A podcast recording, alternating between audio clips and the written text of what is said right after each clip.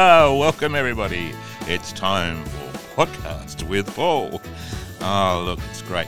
We can learn more of our social skills. We can get attuned to our own feelings. We might even get attuned to the feelings of others. Wouldn't it be great to know how to deal with all these difficult people that come into our life? I certainly like to. You know, those difficult people who mess with your head, they tend to block your enjoyment in life. I just like to learn to be free and happy and just to be. I'm sure you do too. Who wants complainers? Who wants show offs? Who wants drama queens? Who wants self promoters? No, we want fun. We want healthy relationships. Hey, you can have them. They're yours to have because you deserve them. How do we get them? It's Podcast with Paul. Welcome, everybody.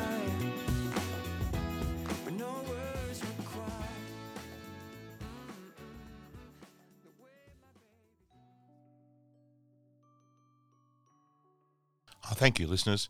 Welcome to episode four with the wonderful Nathan. Yes, what have, what have you written down there, Nathan? Have you Oh, got I anything just- to I- share? I Something you'd like to that's interesting? I think I've shared most of it. The whole me search, research thing. You know, as we research, we're trying to find ourselves maybe. And the body keeps a scorebook, uh, mindfulness, and daily journaling and gratitude. I think now when we look at when I was a child growing up, I used to research about mums, about mums manic depressive disorder and bipolar. And I used to research actually how to fix it and what to do because I wanted to fix and help. And incredibly now, there are a lot of trials, both clinical and not clinical, but medication is as effective as meditation for some people, not everyone. I'm not saying everyone stop the medication, that is absolutely not what I'm saying today. But when it comes to relapse and it happening again, now we're, we're almost on par. But mindfulness must be practiced daily. It doesn't mean you have to be sitting in a half lotus position because we might not physically be able to do prana yoga like a yogi in the Himalayas. But just breath work, breathing exercises. There's some beautiful things to listen to, a lot of audio books. Whether it's a YouTube video, it could be jogging, it could be running, but bringing us into the present state of our, our breath, the mindfulness, and daily journaling. Uh, journaling, sorry. I wrote that uh, mum liked me when I sang, so I'm going to keep singing. And responsibility and duty of care. That's my notes so far. Oh, good. Thank you for sharing. Yeah, you're right. I, I believe that uh, I went to I went through a bit of a black dog myself for about three or four years, and I really wanted to die for oh, a long time there, trying to think what's wrong with me. I couldn't work it out. That was in my middle forties, and I and I, I think that a lot of men do probably go through that midlife crisis. Not to say men, but we all go through some form of of, of mental uh, issues. I think all of us can't say that we don't feel somewhat challenged by what's going on in our head sometimes. I was uh, trying to deal with it myself in the way, but I was wondering why it existed for me and what what what was going on. What I realised only in, in reflection was I think that I was in a place when I had the black dog that I was searching for my identity because I had lost myself in the expectations of others. Hmm. That was an interesting way of trying to understand it. But when I went to psychologists or psychiatrists about that, I started to listen to their story and started to realise that they had similar issues that I had, hmm. and that we're all we're all we're all in a way dealing with it, and we're all finding our way, and we're all on a journey, and no one's really got anywhere that's suddenly found it. It's just the journey of looking and searching and being aware that that and accepting that is part of what it is to co- cope with with what's going on with our minds because our minds are always on the move and they're always moving and they're always saying whatever they're saying. But I noticed that that mindfulness idea is recognizing that we have choices and recognizing that our mind is giving us choices. I remember talking to you the other day about routine, Mm-hmm. and you said to me that now you're in a routine where you choose Mm-hmm. things that are healthy, both Yes. mentally and physically. Yes. So when we choose mental and physical things that are that are helpful, then that's a place where we're starting to look after our minds. And I know that doctors have said to me often that the most powerful way of dealing with negative thoughts is positive thoughts, co- co- cognitive thinking. Yeah. And that's why I, I, the laughter approach, I think, comes to, to me because had come to me because I, I noticed the effect that laughter has on people, and I noticed the effect that laughter has on children. Mm. And one of those things that the Laughter Project do is it helps people. Uh, what helps the clown doctors, the the, the Humour Foundation. Yep. So the Humour Foundation is about bringing bringing a bit of joy to ch- sick children in hospital, and the clown doctor will come and maybe do some tricks and help some laughter to happen and share some joy and to share some gifts. Now, when a child is in a sick place and has a place to smile, it's actually healthy for them in their in their in the way they're outlooking of themselves, but also helpful and helpful to the family because just that moment of release of not being having to deal with the pain or deal with the suffering or deal with it, but just to have a smile. And I think of, of, often that I remind myself to smile more often, and that's why the Laughter Project helps me. And I know that I've talked to you about smiling more often. How We, we did the laughter yoga course together. that's right. So tell us about what the Laughter Project or the Laughter course did for you. Did it? Did you have a good laugh? Remember, uh, we did that with David Cronin. Yeah, it was an amazing time. I think there was about four of us that did it. So the the laughter yoga was just doing different laughter exercises and and getting into that realm and space of then actually laughing because you're laughing and then laughing at why you're laughing and not know why you're laughing and just laughing more. so it was actually I remember on the second day it was quite overwhelming. I actually felt quite exhausted because there's a lot of hyperventilation going on with so much laughter. But the health benefits. I just want to go back on what you said about suffering and of course, you know, very basic Buddhism. You know, life is suffering and life is impermanent. You know, already the very very awareness that we all have that we will not be on this planet and earth forever is quite daunting. So no matter what we build, no matter what we do, no matter what we create, one day we will not be here on planet Earth. And I remember the first time I really got that. I was so scared. I couldn't sleep. You know, I was like, one day I'm going to die. oh no! I can't sleep. So I could, you know, if I don't sleep, I can't die type thing. And it, that's not healthy because we need sleep, right? And then I guess the point of that, and when I often talk about death, people close to me say, oh, it's being morbid. I mm. said, no, no, no. By acknowledging, I can then, we can then all see that everyone around us in a hundred years, probably, unless there's some major advancement, Not going to be there. will not be here. Mm. So how can that change the way that I relate to people? And Mm. is it worth getting really angry or disliking or putting energy into things? Where's the value? Right, where's the value, Where's the value? And all the anguish and all the upsetness and all the things that we have to argue with or And- and one- think we deserve. yeah, one, one more story I remember reading about a priest in this country town, right? Mm. So there's this is a this is a hypothetical story.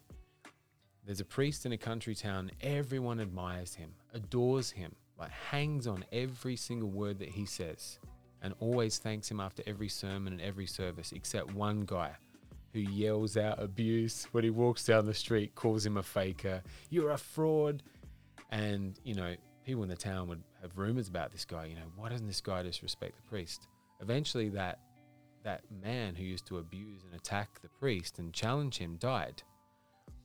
And in front of the whole town, the priest was weeping the most. And the, the crowd said to him, like, what are you doing? He said, well, he's the only one that challenged me. he's the only one that challenged my resolve Ah, and my belief. ah, You all just praise me, but you don't challenge me. He made me go into questioning. ah. So he was more interesting. He was the one that that uh, you know he was he was having a, a, a bit of a battle with. I'm not saying going to yell at people or anything. But obviously, you know that's the that's the place of where entertainment can sometimes be. We are entertained by being challenged often, Mm, and it's not always the case that you just want to be uh, accepted or listened to, and just say no. We want to be challenged also, and being challenged is part of the journey.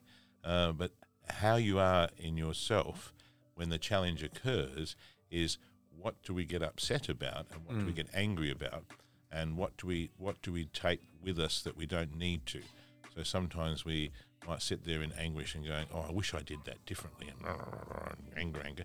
But once you get to the point, once you get to the point that you know that whatever you have is not going to stay with you, that you're going to eventually move on, and that the memory of you might stay, but really how important is what we are and what we do? Well, at the time it is, but probably you'll remember you'll be remembered by what you give. You won't be remembered by what you have or take. You'll be remembered by the love that you share. And the more love that you share with the people that you love already, then they can then go on and love again themselves and love more themselves Yeah. because you've come from a spirit of love and and sharing and generosity.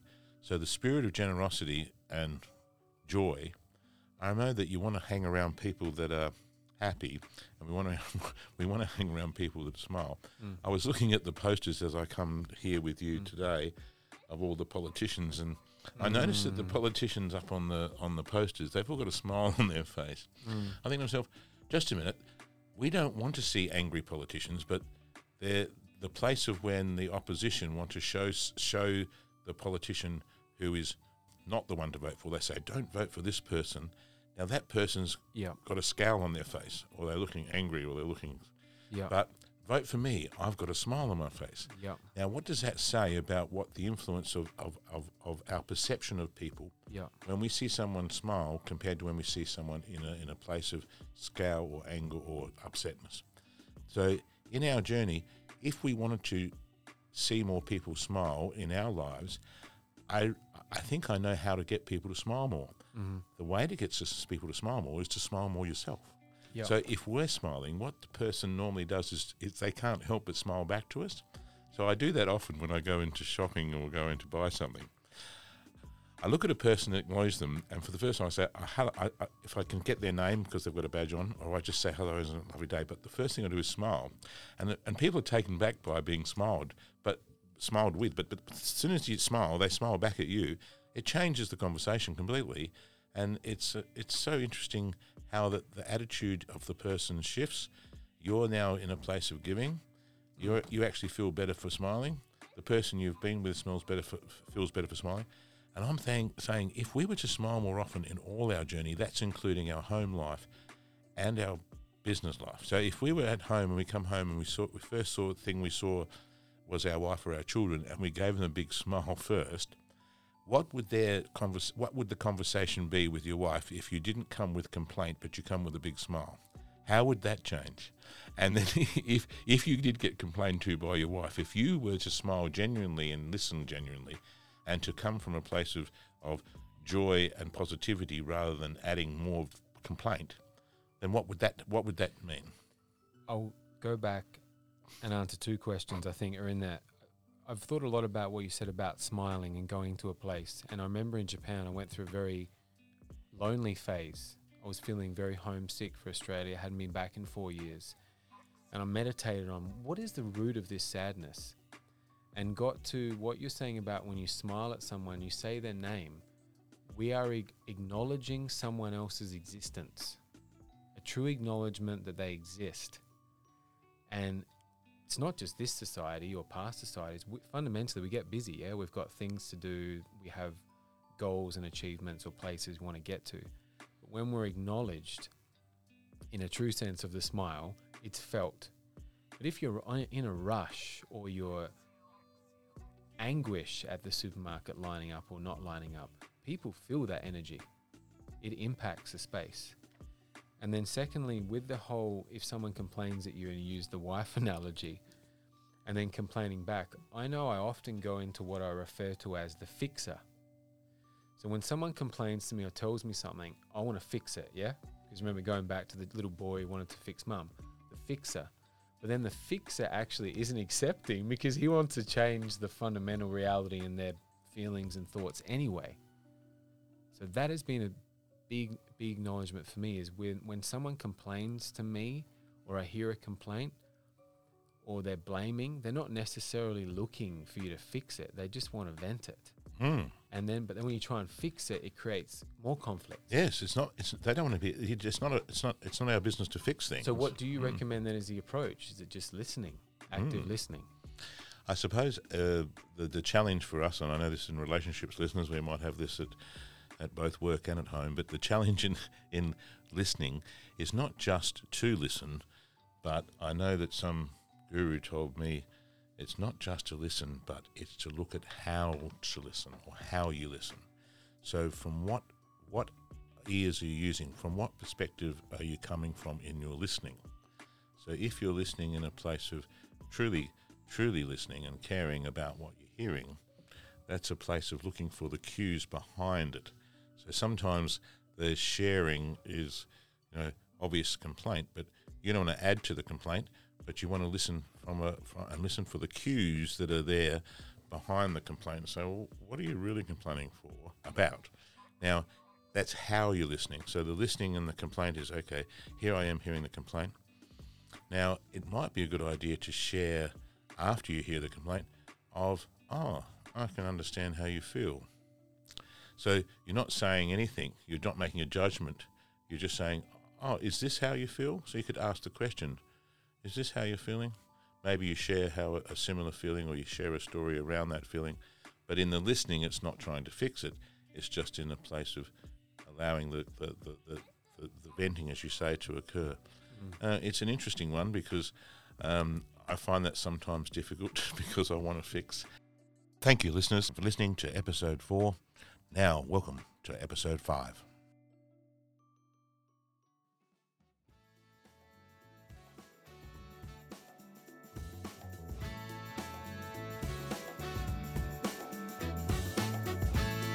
That's another episode from Podcast with Bob.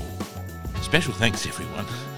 Remember to keep an eye out for our next exciting episode with more fun special guests. Find out more of what we're all about and look up the Laughter Project. Hey, everyone, be happy.